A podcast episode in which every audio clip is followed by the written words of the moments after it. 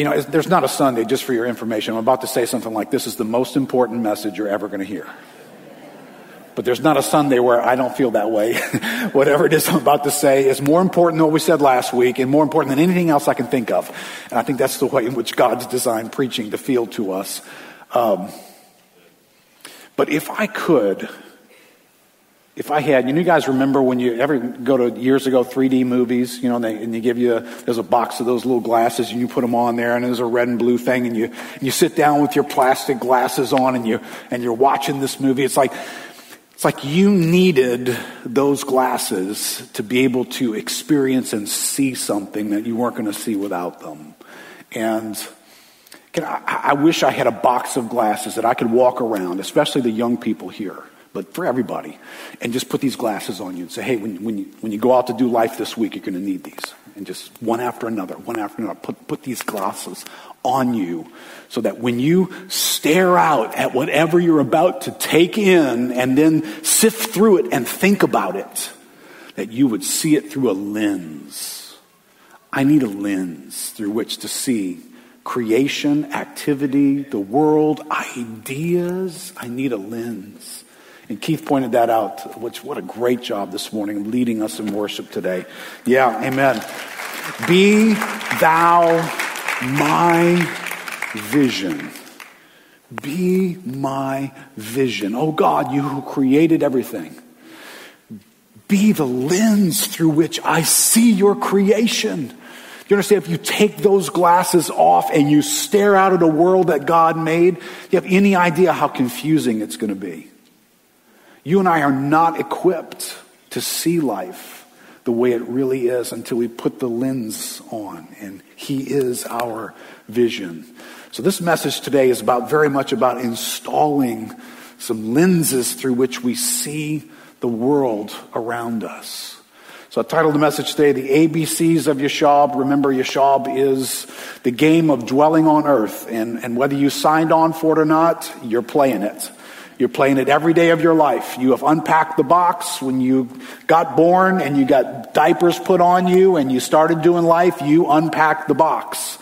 You may have been a little bit too quick to try and play the game and you failed to read the instructions. So we've been reading the instructions every week together to help us start 2024. We're going to read them again here. Psalm 24, right in the middle there. We've got one more weekend playing the game of Yashab next week. We'll read the rest of Psalm 24. Listen carefully. Verse 3 asks this question about our lives Who shall ascend the hill of the Lord? And who shall stand in his holy place? Right? Don't, don't, don't overlook that because that right there is the hey, hey, what are you doing this week? What you up to this week? What are you aiming at this week? What are you going to be occupied with this week? How about this is this is a, a description of being near the, the Creator, right? The hill of the Lord, the the holy place. It's a location. It's it's an access point. It's a nearness of God experience. Which isn't it great for you to know that the, the Creator wants to be intimate with you? He wants to be near you. He wants to be engaged and communicating and relating to you. Well, that, that's the goal of what God is doing in the game this week. And that, that needs to inform my goal, which, by the way, let me just highlight this. Preaching does something to our lives. Uh, it's different than what you get when you're in your prayer closet by yourself or you're picking up the Bible by yourself. Can I, can I just advertise this? And again, my back is to the to the audience when we're engaging worship on Sunday mornings. I'm not spinning around looking to see, hey, who ain't here yet? Who's just waiting to show up when we preach? Which I appreciate that you show up at all, but uh, worship is, is a God designed, unique means of drawing near to God. Now, listen, if, if you have no concept of nearness, you'll let this kind of stuff fall by the wayside. If all you have is a concept of, I'm lost or I'm saved, which are good concepts to have, by the way. They're in the Bible. But, but on the saved side, on the I'm in a relationship with God, there is still this thing in the Bible that feels like nearness and farness. Proximity, experience, encounter. And then God designs some things, and one of the things he designs is music. When you open up the scriptures, there's this unique thing in the Bible that sits in its own category. It's, it's music, it's musicians and words and prophecy put to music. That when we sing about the greatness of God, you know, that greatness that we sang about, didn't it just kind of catch you as you were just, you're singing about greatness and it just all of a sudden goes off in your heart differently than when I just read the word greatness. And that's a, that's a good thing to do. I hope you read a lot of the Bible. But singing these things from your heart is a different experience and encounter. Don't be late for that. And there's something about the Bible, not only does it honor God, but it's designed to interact with my soul in a way that's unique. Figure out how to make that as important as anything you're doing here on Sunday mornings chase after the nearness of God. And, and I, I, thank God, thank, thank those guys, and we thank the guys who lead us every week musically. There's something about you putting notes and melody to these words that brings nearness closer to us. And we are grateful that you help us do that every week. Here's the rest of this song.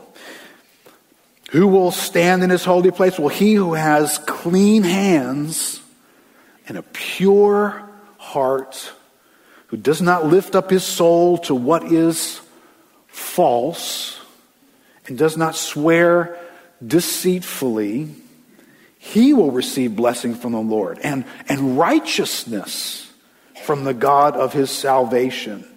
Such is the generation of those who seek him, who seek the face of the God of Jacob. Well, we, we've in playing the game, you know, you always got some kind of little cards that you get when you play a game. You pull a card and it tells you something. It gives you an insight. It gives you a little advantage in playing the next round, etc. Well, we've pulled three cards. We've pulled the card of authority. So when we go to play the game, we go out into this world understanding there is authority in this world. And we encounter it and we walk in it every day. And last week we talked about believing things, walking by faith you and I cannot play the game just going through the motions. You, you can go through the motions and not believe things, right? You can be here this morning and not really be believing much. You just be going through the motions. You go to church. You're a person who grew up going to church. But to believe something is to lean in. It, it's to engage it from my heart. It's to take the risk that I actually think this is going to be in my future. And then it gets risky because how near of a future are you talking about? You talking about this week? Right? You know anybody sick? You praying for them to be healed? You taking a risk in believing something? You are, right? And the biggest risk is you don't understand whether that healing is this week or eternal. But when you pray into that realm, that's what you're engaging. But you can't just decide, hey, I'm not going to live in that realm, uh, you know, because that's too risky. I'll get, get, I could get disappointed. You're called to walk by faith, which means you are called to step out into the unknown. And that's always a little risky and a little scary feeling. But, but the last of the ABCs that we're going to visit here in this series is the word convictions. We don't just have beliefs, we have convictions. And there is a difference. I want to make sure and highlight today. So, so what are convictions? I put a definition there from the English dictionary. The word convictions means a, a fixed or firmly held belief. Hold on to that word fixed. Immovable. Fixed belief. A state of being convinced. Right, so there are things that are supposed to sit in our lives, they're fixed, and we are convinced about them. I wrote this in your outline. It is not uncommon for beliefs to bend over time. They have variations from one culture to the next, from one generation to the next. But the rapid rate of such severe change in our lifetime is unprecedented. Some of us are shocked to see things that were extremely frowned upon at one point in our lives are as commonly un- embraced by the world today. And we're just kind of shocked by that. And you got to notice that. Carl Trueman wrote a book a couple of years ago called The Rise and Triumph of the Modern Self Cultural Amnesia, Expressive Individualism, and the Road to Sexual Revolution. It's a, it's a rather complicated book, quite honestly. Uh, Carl's a bit of a philosophical writer, but he, but he says this, and it's going to touch a nerve. Everybody, please be ready. Um, depending on where you are in some of these topics. But hey, I'm not up here to, to talk about non real life. I'm, I'm here to talk about real life with us, right? So listen to what he says. He says, The origins of this book lie in my curiosity about how and why a particular statement has come to be regarded as coherent and meaningful. Quote, I am a woman trapped in a man's body. My grandfather died in 1994, less than 30 years ago, and yet, had he ever heard that sentence uttered in his presence, I have little doubt that he would have burst out laughing and considered it a piece of incoherent gibberish. And yet today, it is a sentence that many in our society regard as not only meaningful, but so significant that to deny it or question it in some way is to reveal oneself as stupid or immoral or subject to yet another irrational phobia. In short, to move from the commonplace thinking of my grandfathers would to that of today demands a host of key shifts. Ideas need to move to a new address for that statement to make sense. In popular beliefs in these and other areas, it is the story of those shifts, or perhaps better, of the background of those shifts, that I seek to address in the subsequent chapters. But I recognize, even, even in me choosing to quote from that book and to touch that topic this morning, that topic is sitting in us like a powder keg. Now, and you do understand, I just want to catch the, the shock value of how much things move in our lives. Do you understand? Not only would that not upset anybody 20 years ago, maybe even, uh, it would still seem very strange to hear somebody say it. Like, like, what exactly are you talking about? Whereas 20 years later, that's a very common phrase. Everybody's interacted with it. We almost treat it like it's normal. It doesn't shock anyone anymore because beliefs are shifting right in front of our eyes. What used to be fixed is no longer fixed. And that is showing up in religious systems as well, in Christianity in how the church engages its ideas. Ryan Burge has written a, a book a number of years ago called The Nones, The Rise of the Nones, not the N-U-N-S, not people who wear the, the black outfits, but the nones as though people who don't believe anything, in particular in the religious categories. It says this, in the, in the nones, where they came from, who they are, and where they're going, Ryan Burge details a comprehensive picture of an increasingly significant group. Americans who say they have no religious affection, affiliation, sorry. The growth of the nones in American society has been dramatic. Listen, in 1972, just 5% of Americans claimed no religion on the General Social Survey. And that 5% number was probably true in 1952, 1902, right, 1800s. That's, that number probably did not change for decades and generations. The growth of the nones, I'm sorry, in, in where am I lost here? Uh, in 2018, that number rose to 23.7% making the nones as numerous as both evangelical Protestants and Roman Catholics. Every indication is that the nones will be the largest religious group in the United States in the next decade. That's a massive shift. They were 14% in 2008. So you go from 5 to 14 and then 14 to tw- almost 24 and this is particularly alarming. This is where I could, if, if you're a Gen Z younger person, I wish I had glasses I could stick on you because you are, you are sifting through a volume of ideas every day of your life that's trying to tell you something about how to interpret your life every day.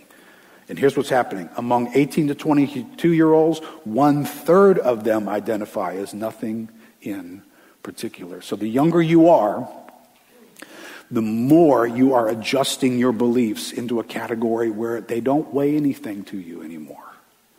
And please don't make the mistake of thinking because you come with your parents to this church on any given Sunday that you're escaping that. That's not the case. Right? I've quoted from this book before and I just want to remind you of it. It's a, it's a bit of a interesting study and a terrifying study all at the same time. These guys who wrote the book, The Great De-Churching, is an awareness of what's in the air out there. And if you're a Christian, you are not exempt from this. And you are not exempt from because you go to Lakeview Christian Center either. In this book, they say in the United States, you've heard me say part of this before. In the United States, we are currently experiencing the largest and fastest religious shift in the history of our country as tens of millions of formerly regular Christian worshipers nationwide have decided they no longer desire to attend church at all. These are what we now call the de-churched. About 40 million adults in America today used to go to church, but no longer do, which accounts for about 16% of our adult population. For the first time in the eight decades that Gallup has tracked American religious membership, more adults in the United States do not attend church than attend church. This is not a gradual shift, it is a jolting one. More people have left the church in the last 25 years than all the new people who became Christians from the First Great Awakening, the Second Great Awakening, and the Billy Graham Crusades combined. Adding to the alarm is the fact that this phenomenon has rapidly increased since the mid 1990s. Why? Why this massive shift? Well, I, I think quite honestly, it has a lot to do with the topic we're talking about today. The way in which beliefs are held by people. The way in which you might be sitting in a church building. You might be watching online and you've zoomed into some place in New Orleans and you're watching uh, a church talk about issues. You may be getting around ideas and, and your means of acknowledging those ideas, of interacting with those ideas, has, has fallen into what I would call casual considerations. Not convictions, casual considerations. I mean, because let's face it, if I'm, if I'm Google searching or checking my feed, there's, there's more stuff to get to. There's something else coming. I don't have time to actually stare at that for very long. Take it in, argue with it, consider it, boot out bad ideas, receive good ideas, abandon some of my own conclusions for the sake of what it's saying, because I'm just going to casually move on to the next thought. And I've got one casual consideration in my life after another. And they just keep coming. You live in the information age. It's like living in, in an infinity pool. It just keeps on coming. I mean, if all of us broke out our devices and say, okay, nobody gets to eat until you get to the end, we'd all starve to death, right? We'd be, we'd be done. Because there's just another idea available. Somebody else is saying something else about something that's got to do with my life. And if it didn't have anything to do with my life, I wouldn't be reading it. As soon as I come across something that's got nothing to do with me, I don't even read that thing. So I'm reading ideas that sound like they're talking about my life, but I'm so casual and I'm just considering them. They're not my convictions. I don't own them that way. But Christianity is not designed to be casually considered. God doesn't speak that way. Do you ever pick the Bible up and get the sense that, that God is just sort of talking about a topic and he's kind of like, hey, if you got a minute. You know, I had a thought one time. You might want to think about it too. But, you know, if you don't have time, I understand. Does that how God sounds when you read him in the Bible? Does, does it sound like the God of the universe has this profound respect for everybody's opinion? I mean, really, I mean, the only way you could possibly be saying that is you, you've never picked this up, have you? You've never listened to the tone of what God says in it. And then you live in a time, and I live in a time that is shaped the way we think about stuff. So, this, as Carl Trueman points out, this elevation of the individual. So, here's what's happening. Here's how this happens in our culture. Step one detach from the idea that there's any ultimate authority anywhere. You got to make that idea smaller. That used to be a firm idea, and I think it had something to do with the percentages that you're describing. There used to be a firm idea that there's an ultimate opinion out there that everything answers to. People believe that. But that got displaced. You do now know who is the ultimate opinion about anything, right? It's you. And anybody who dares to tell you that somebody else's idea should push yours out of the way, yours should give way to that one, that one should be imposed upon you. I mean, the world has carefully, carefully created an atmosphere in which that imposition feels wrong. How dare anyone tell you what you have to believe? Well, what you just did, and this is what the devil did, and this is the cultural impact of spiritual warfare is make this book sound really, really weird to your ears. Because God doesn't speak like He's trying to gather in your opinion. He speaks like He has the opinion you need. And, and if you'll believe it, it'll be well for you. And it'll be eternally good for you. That, that's how God sounds. So I, I want to introduce us to, when we read these passages, there are convictions in them as though they're saying things that are absolutely what they are. Absolutely what they are, right? So maybe you read through these verses too fast, but there's implications in Psalm 24. Let's go back and read it again. Psalm 24, verse 3 Who shall ascend the hill of the Lord, and who shall stand in his holy place? There's an opportunity for your life presented to us. Well, who's going to do that? He who has, listen to these words, clean hands. Any kind of hands? Whatever hands you prefer? No, no, no. Clean hands. Well, clean's according to who? Uh, you know, an eight year old playing in the backyard? You ever ask him what clean looks like? Go clean your hands. Are your hands clean? You're coming to eat. Are your hands clean? According to him, yes. According to mom, no. Well, you know, we're kind of like just eight year olds playing in God's world. And, hey, Keith, you got clean hands? Yeah. Let me see them. Come here. God doesn't have the same opinion about the word clean. That word clean, it means blameless, guiltless. You got blameless and guiltless hands? Is there such a common concept as guiltless?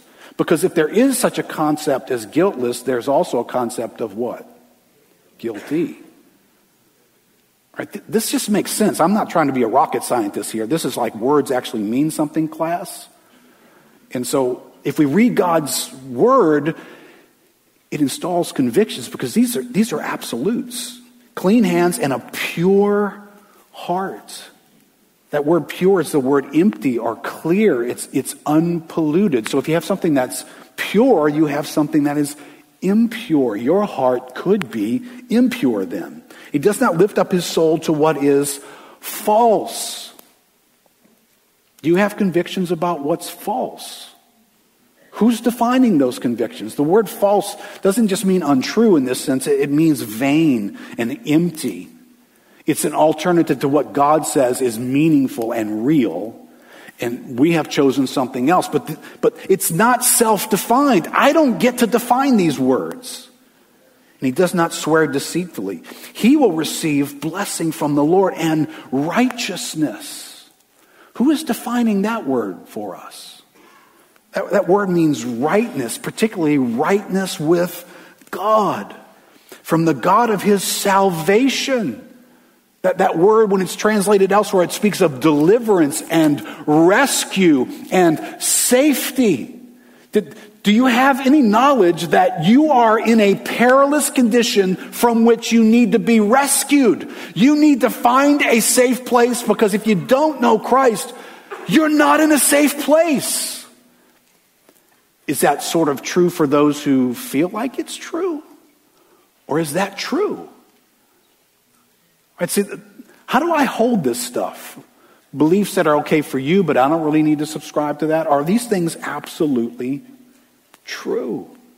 See, it's crazy. If, if these words don't mean anything in particular, there's not a specific definition for any of these words, and God picks them up, puts them in his mouth, and uses them, and we turn them into vague concepts that mean a different thing to every person, this book do- doesn't mean anything anymore. You can make it mean whatever you want, but is that how you do life? Right? I mean, do you drive down the street and, and say, does, does does 70 miles an hour really mean 70 miles an hour? I mean, maybe it means 70 miles an hour to you, but to me, you know, I don't feel like I'm going 70 miles an hour. You know, is that really what the traffic people wrote on that sign, or did somebody else change the sign? Is this how you do life? Every day of our lives, we believe things, and they become immovable objects in our lives. Well, that's what the Word of God is.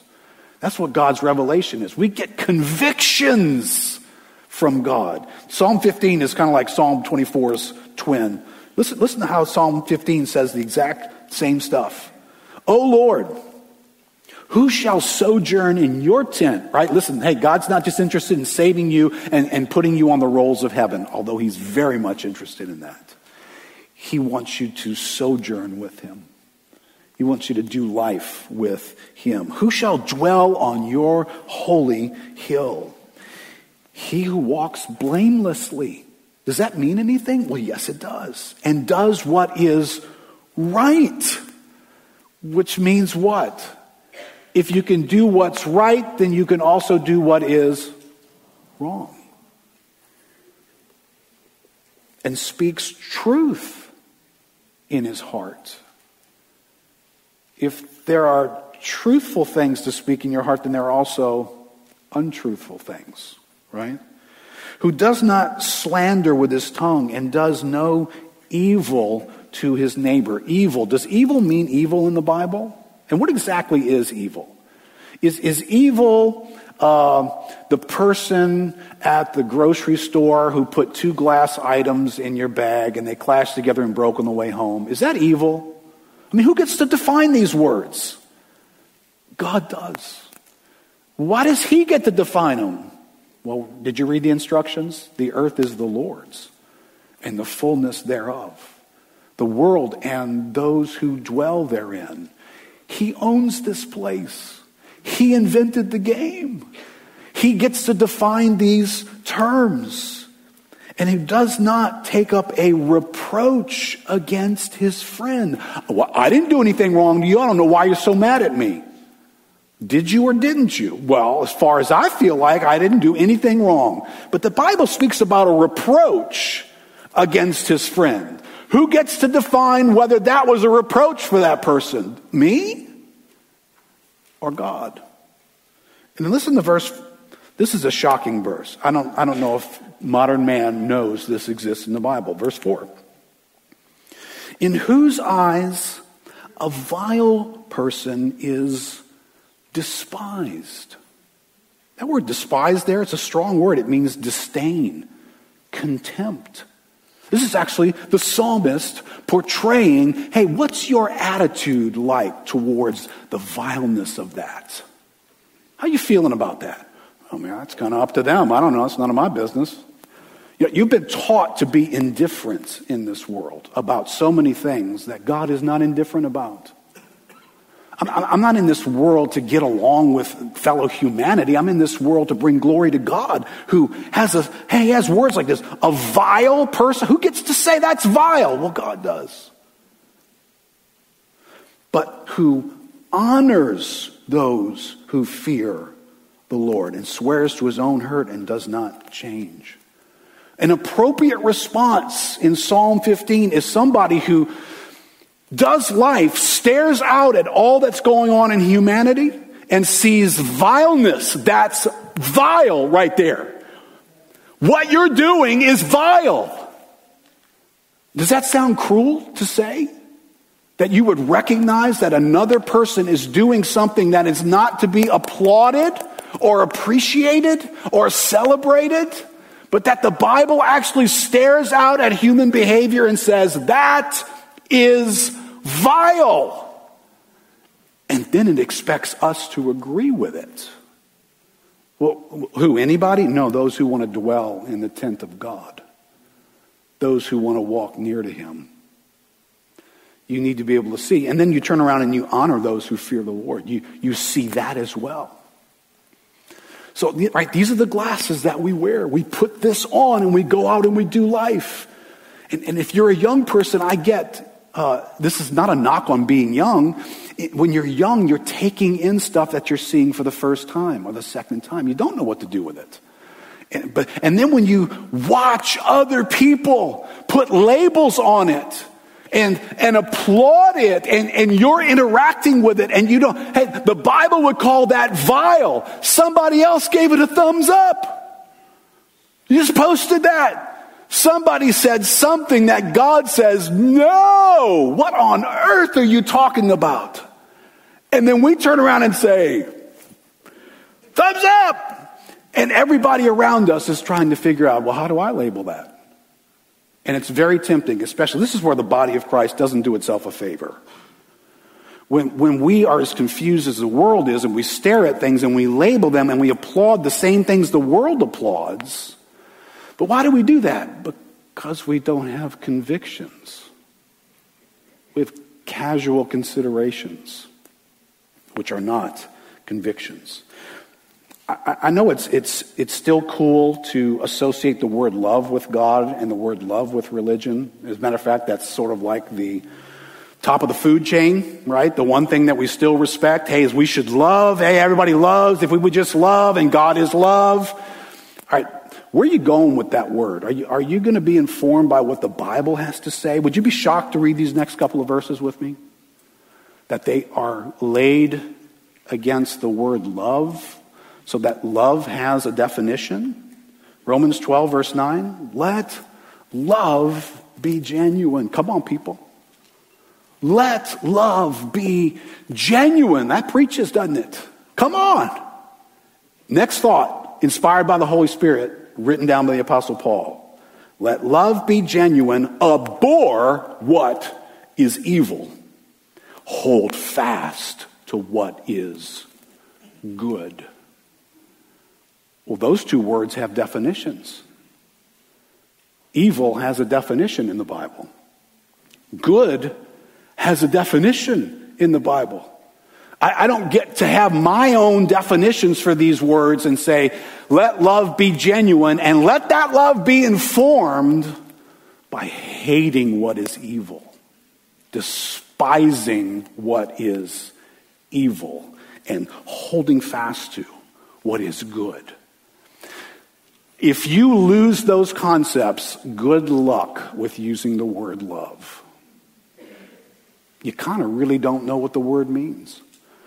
Because to love someone means you have to be aware of what would harm them, what would not be good for them, of where a direction for their life is good. This is a good thing. Oh, cling to this. I want to encourage you in that. I want to come alongside that. I want to care for you and, and help you down this pathway. What if you're helping someone down a evil pathway? Is that really love? Could you possibly qualify to have genuine love for another person while you hasten them down a road of evil? All of us would look at that and think, that's the villain. That's the villain in the movie. Look at him. He's, he's tricking her and leading her down the pathway that I know what's at the end of that pathway. Oh, it looks good right now, but you know where it's going, don't you? And for somebody to, hey, come on, no, that's, come on, this is good to call evil good and good evil, the Bible says. So you kind of can't really have convictions about love if they're uninformed, right? The Apostle Paul says something similar. Philippians chapter 1. Who would have thought to stick this concept next to the word love? Paul said, It is my prayer that your love may abound more and more with knowledge and all discernment, so that you may approve what is excellent, and so be pure and blameless for the day of Christ. When someone describes love, do you fill it in with these words? Knowledge and discernment and approving of what's excellent, pure and blameless. Do you pull those words alongside love? The Bible does. It installs ideas alongside these ideas that you and I, remember, we're playing a game that we have no idea where this stuff came from. There are concepts in the world. There's this concept called love. Someone is going to define that for you and explain to you what love speech and hate speech looks and sounds like. Somebody is going to re- define that for you. But God has already defined some things, He's already spoken. These things aren't up for grabs. If I treated what God said like they were the absolutes that they are, they would be fixed, right? This is where convictions come from. They would be fixed and firm. They would not be moving the way they are. And why is this important if you're going to be a Christian? Because you're following Jesus, who is fixed and firm and defined. God is not morphing. He's not slowly changing with the times. God is not on the wrong side of history. Have you heard these phrases? As though, hey, if you want to be progressive, can I just tell you, God is not progressive.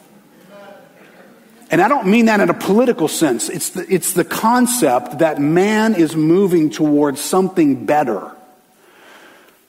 Oh, God's not moving. He is who he is. He, he doesn't learn something today and then improve himself tomorrow. He doesn't come across a concept that makes him go, hey, here, quick, huddle up, Holy Spirit, Jesus, do you remember when we used to think like this? That moment never happens. God doesn't discover things that then change him, but we do. But if our convictions are based on the character and nature of God, there are some things that we're called to believe that never change. Not from generation to generation, not from moment to moment, not from ethical situation to ethical situation. They remain the same. And that's where you get convictions from. Because convictions aren't trendy little casual considerations, they are fixed truths. And ah, the church needs to pay attention to this category in an information age that's drowning us in considering things. But here's how the Bible explains what happened in this category Romans chapter 1. In fact, if you're a Christian, you, you should always be bumping into massive thoughts from Romans chapter 1, Romans chapter 3, chapter 6, 7, and 8. I mean, there's places in Romans that you should almost have them memorized. We've, we've hung out in these spaces so often. But, but what has happened in our lifetime is, is simply an accelerated expression of Romans chapter 1. Right? You and I are living in this reality at an accelerated pace. This was true in the first century when Paul wrote it, but he didn't live in the information age. He didn't live with devices in every pocket and ideas that are in an infinity pool waiting for us to take them in. Listen to Romans 1, verse 16. Paul says, For I'm not ashamed of the gospel, for it is the power of God for salvation does that word salvation mean anything? It does, doesn't it? Does it mean what Paul meant for it to mean, or does it mean what I mean for it to mean? Does it mean what the prosperity gospel means for it to mean? Where God's great act of redemption in this world is about putting more money in your pocket and getting you to drive a better car? Is, is that what salvation is about in our world? Because unfortunately, lots and lots of popularity in publishing is done in that category. But that word means something when it was used. It is the power of God for salvation to everyone who believes, to the Jew first and also to the Greek. For in it, the righteousness of God is revealed. All right, does that concept have a definition? The righteousness of God. Does that exist, or is that just kind of like, hey, fill that in, whatever you want it to mean, it can mean? Because this passage says the gospel reveals it. It does not invent it. It does not comment on it. It reveals it. So you and I are not in a place in God's world playing God's game God's way. We're not in a place to define these terms. We're only in a place to discover their definition. So the gospel reveals the righteousness of God from faith for faith, as it's written. The righteous shall live by faith. For the wrath of God is revealed from heaven. Can I just tell you, I know a lot of people kind of don't like that. It's kind of like Frank standing up here and saying, hey, you know, if there's a heaven, there's also a hell. And then I don't know how new you are to the church, and maybe some, you know, I know we got a lot of new folks, and maybe you're hearing that and you're kind of like thinking, what kind of church is this? You believe in hell? Uh, we believe a lot of things that the Bible says. Awkward words like wrath. The, the active pouring out of God's righteous character against that which is sinful. We believe in that. Why do you believe in it? Because it's revealed. I, I, I don't get to vote on it. In the gospel, the wrath of God is revealed, whether I like it or not. It's fixed, it's immovable. It's revealed from heaven against what? Ungodliness. Well, who gets to define that term? I think it means exactly what it was meant to mean when it was written right here. It's revealed against unrighteousness of men who, by their unrighteousness, suppress the truth. All right, so you can walk out into this world, but if you don't put your glasses on and look out at the world, realize this. When you walk out there, you are in a suppression chamber 24 7. This world is designed to suppress the truth. Every day that you and I do life, it's not going to advertise the truth to you. It's not going to highlight it, promote it, and clarify it. It's going to suppress it. It's going to push it down so you can't notice it as easily, and it will invent a thousand ways to do that. For what, what can be known about God is plain to them. Why is that so significant? Because all these definitions come from who God is. And that gets to be discovered, not invented. Righteousness and unrighteousness, godliness and ungodliness are based on who is God not based on welcome to 2024, you old fashioned old people. Get with it. What can be known about God is plain to them because God has shown it to them. For his invisible attributes, namely his eternal power and divine nature, have been clearly perceived ever since the creation of the world and the things that have been made. So they're without excuse. Well, that doesn't mean they're not suppressing the truth, though. They're still without excuse. For although they knew God, they did not honor him as God or give thanks to him, but they became futile in their thinking. Their foolish hearts were darkened, and they began to casually consider ideas. No longer holding fast to immovable truths about God, they exchanged that for something else. I don't want my belief system to be formulated out of a God who never moves. I want it to be formulated out of something else. And that's what the world has done. Claiming to be wise, they became fools, and they exchanged the glory of the immortal God for images resembling mortal man and birds and animals and creeping things. This is what the gospel reveals. These things don't move. They're, they will not trend they don't gain in popularity. Well, maybe they do, but that's irrelevant. They are what they are. They are immovable beliefs, fixed.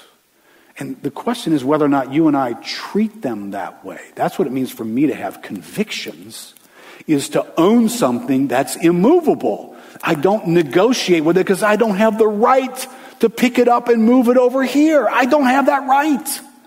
Only the God who owns the universe has the right to relocate that. So if God decides, hey, I'm changing this whole thing, hey, all these ideas you had about marriage, I'm changing all that. It's a new day. Those were old ideas. It's a new day. Hey, when God does that, let's all warm up to the idea that one man and one woman constitute a, a, a marriage in the eyes of God. If God jettisons that idea, we should too. But if he doesn't, we don't have any rights to redefine these things. And when we start thinking we do, you have just pushed convictions into the category of casual considerations. What kind of mood am I in? Who do I know? I'm not trying to be unsympathetic here. I just want you to be aware of how this is going to go off in you. It's one thing to hold convictions in these categories of gender and same sex and same sex attraction struggles and all the things that are real issues, by the way. I'm not, I'm, not, I'm not in any way insinuating those are not real experiences.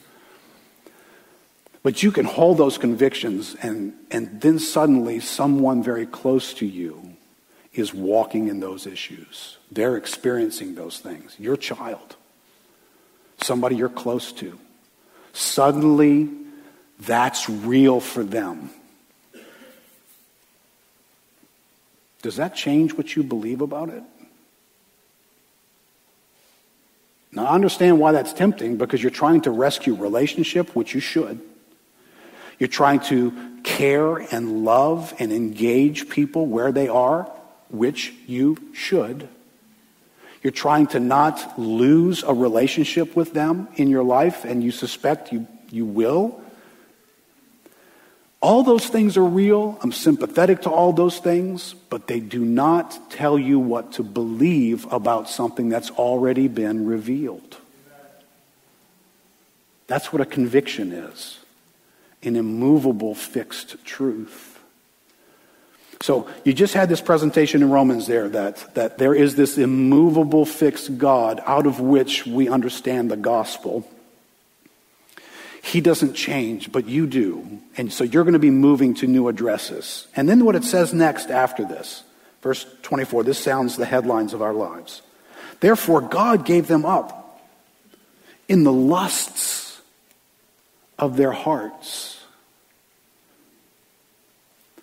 In other words, there were people who exchanged immovable things for movable things. Why? Because they wanted something in their heart.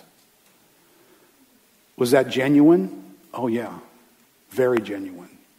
Did they really, really have an attraction inside of them for something, someone? Yes. No, not denying that at all. God actually acknowledges these are real feelings of the heart. He gave them up to impurity. Right, some of these desires of the heart that are really, really, really in your heart, they're labeled by God as impure to the dishonoring of their bodies. Understand there are things people are doing with their bodies that are not honorable? God puts a different label on it because they exchanged the truth about God for a lie and worshiped and served the creature rather than the creator who's blessed forever. Amen. For this reason, God gave them up to dishonorable passions this is not ignoring sincere passions. Yes, sincere. Genuine passions. Yes, genuine passions. Really, really, really wanting and feeling compelled towards something. Yes, yes, yes. But God still labels it dishonorable passions. And then he explains what that means. And I'm sorry, you cannot escape this in the modern setting. For their women exchanged natural relations for those that are contrary to nature.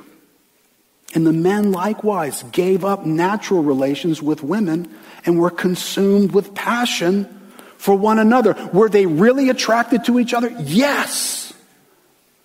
Did something really feel compelling? See, this is the mystery the Bible explains to us.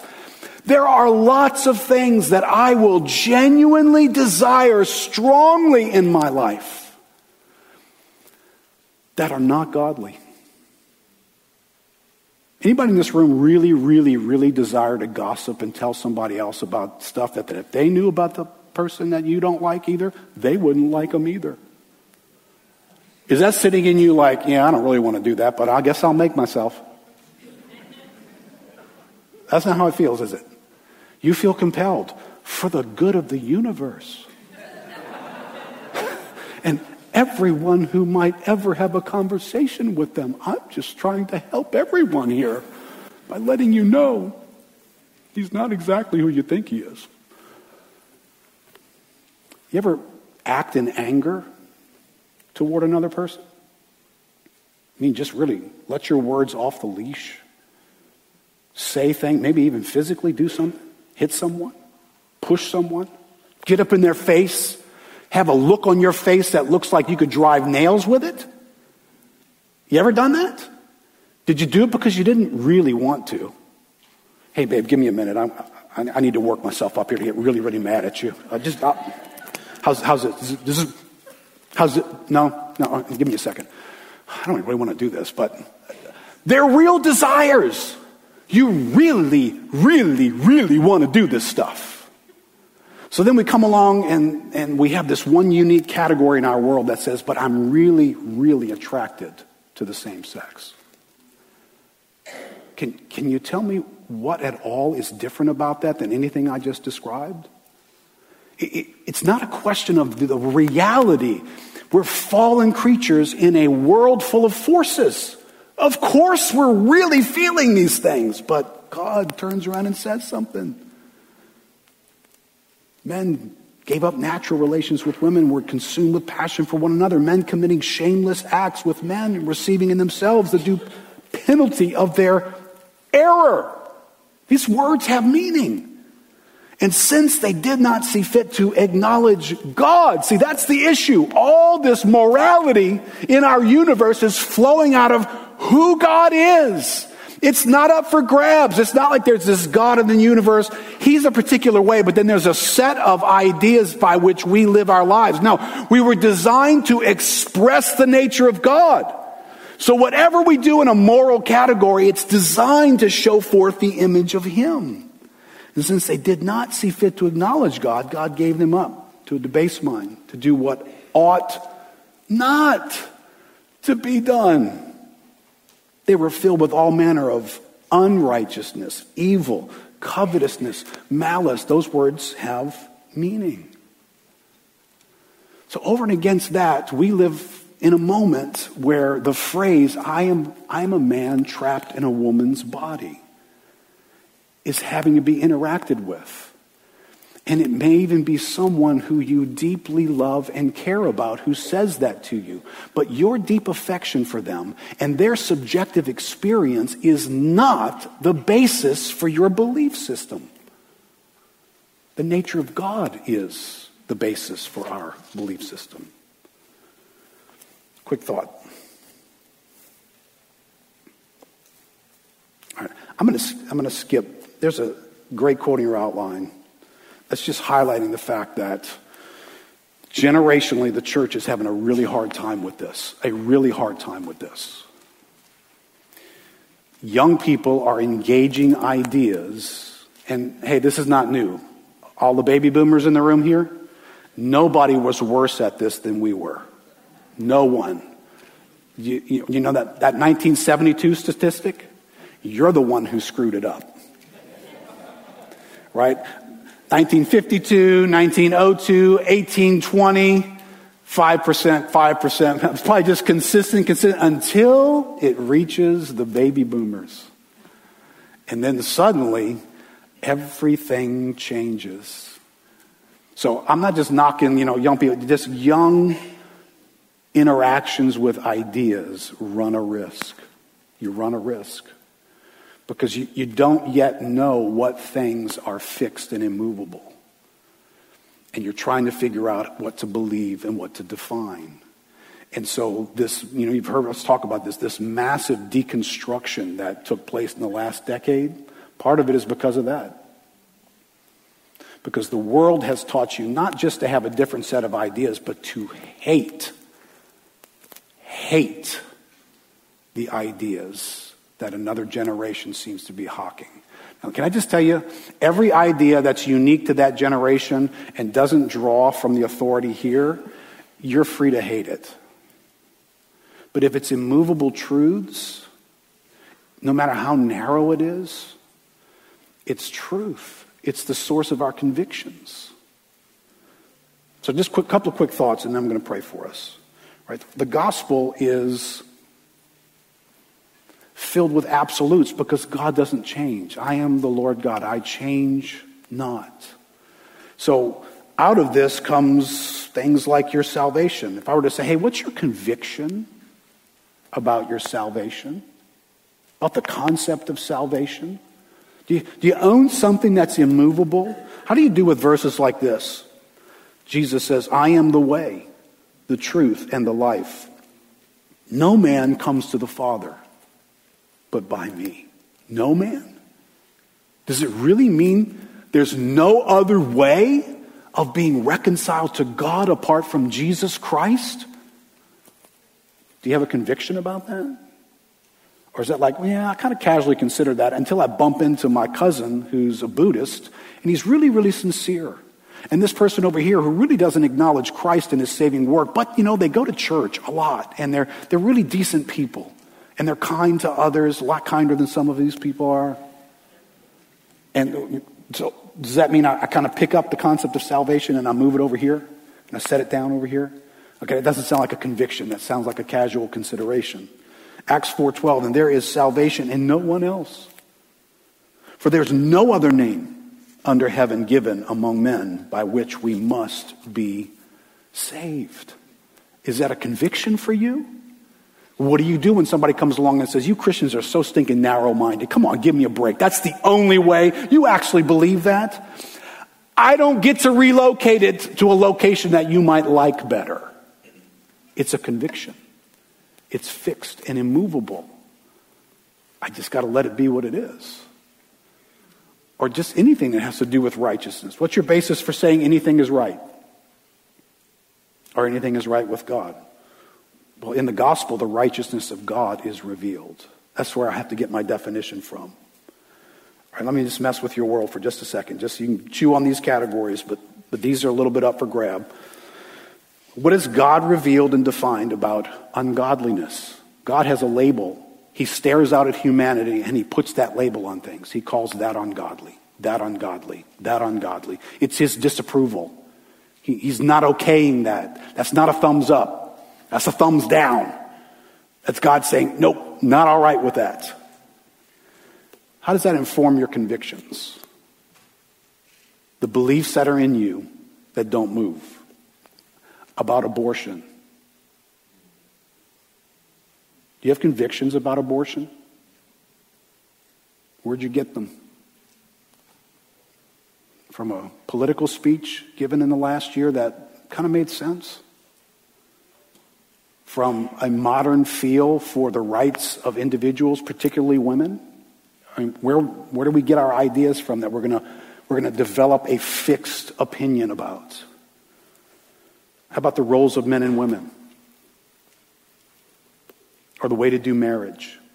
How one spouse treats another one? Whether or not to divorce? I can just tell you, and every pastor would stand up here and tell you, these ideas are eroding.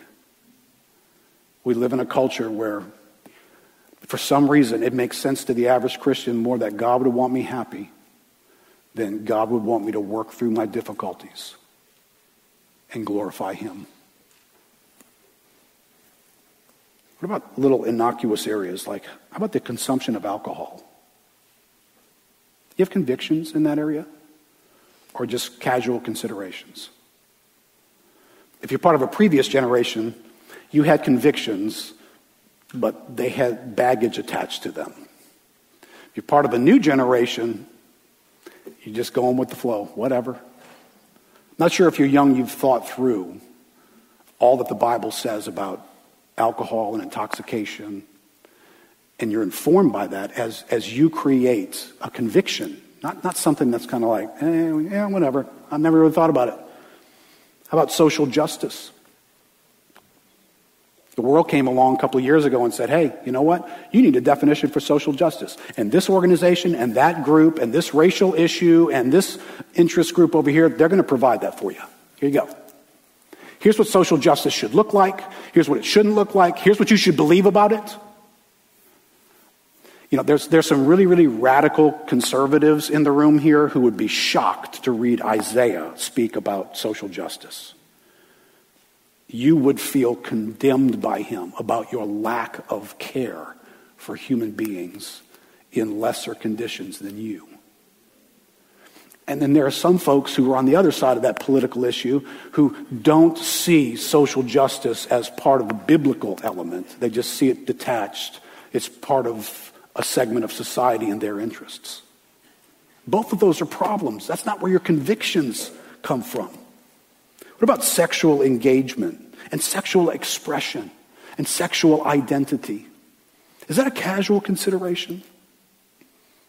You know, there are certain things used to be called taboos, right? Remember these? These are taboos. These are things that are frowned upon, and there's pressure in the community, et cetera, et cetera. But we live in the information age, and we're all moving too fast to be bugged by most of that stuff. So you could be in here today with, I've never really thought through, should I have sex with that person or not? Is that okay or not? Well, because it's so common. Everybody else is doing it. Okay, but we don't get our beliefs and our convictions by what everybody else is doing. We don't pull the fallen world and say, hey, tell me what to believe. We stare at God and His character and His nature and we learn who He is. And then we look at our own lives. Am I, am I imaging Him into whether I have sex with this person who I'm not married to? Listen, I'm, I'm bunching up on a lot of these areas. But you just see this one thing? When you live in the information age, you're going to come across more ideas for you to consider than you could ever shake a stick at. You'll have more by the end of the week. And somebody's going to do a really good job of making an argument, of telling a story, a compelling, personal story that grips your heart and makes you go, yeah, yeah. Hey, if somebody breaks out their personal, compelling, years ago, desperate situation that they were in, and they did something in that moment that is ungodly, that doesn't change the label, nor does it prohibit your compassion for them. Compassion plays out in a world that's broken in all kinds of ways. So if you meet a woman who's had an abortion, please do not pick at her. Take out a sign. Walk in front of her house. That's a human being who went through a situation in a moment that made a decision out of things. If you understood them, you would at least have compassion for them. However, it should not change your convictions. Things are right or wrong, godly or ungodly, because God has said something about who He is. And that doesn't change. So listen, 2024 is unfolding, and you're going to do life this year in 2024. And this card you just picked up to play this morning, it's a card about convictions. It's about what you firmly believe that is not going to change by the time you get to the end of 2024 or 2026. You got some of those in your life? You got convictions in your life? You're going to need them. Let's stand up together.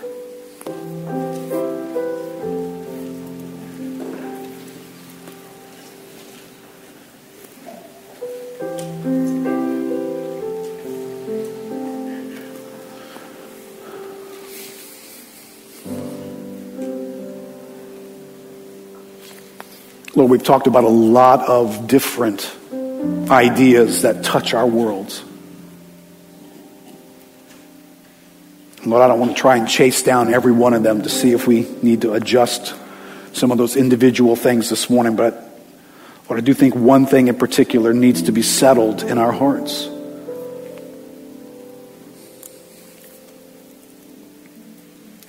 And that's whether there is an ultimate voice that settles things for me?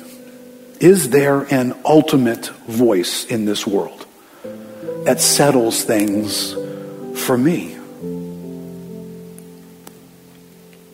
Or am I blown by every wind of doctrine? Caught off guard by my emotions? Relocated by even something good like my compassion? Or is there an ultimate voice that settles these things for me? Lord, your word says no man can say Christ is Lord except by the Spirit. You must do a work in our hearts that turns to you and says, You are Lord. You are the owner of everything I see. You are the inventor and creator of everything that exists. Lord, what do you say about this?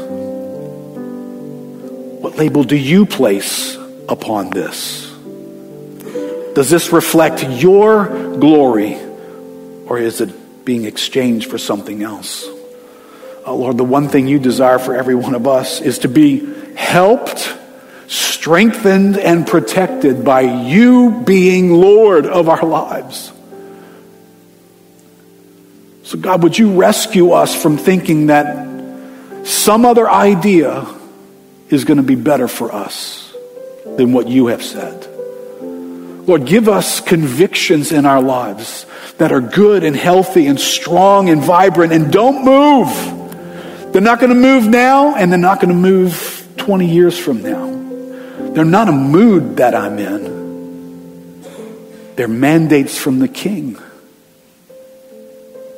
So, Father, I pray for us as a church as we navigate a year of the infinity pool. Would you rescue us from casual considerations? And Lord, would you install in us convictions for your glory, O oh God, and for our good. In Jesus' name, amen. Amen. Bless you guys. Bless you guys who are watching. Great to have you with us today. Hey, if you need prayer this morning, please don't ever walk out of here. If there's a need that you brought with you and just something you need God to touch your life about this morning, come find one of the prayer team members and They'll be happy to pray with you.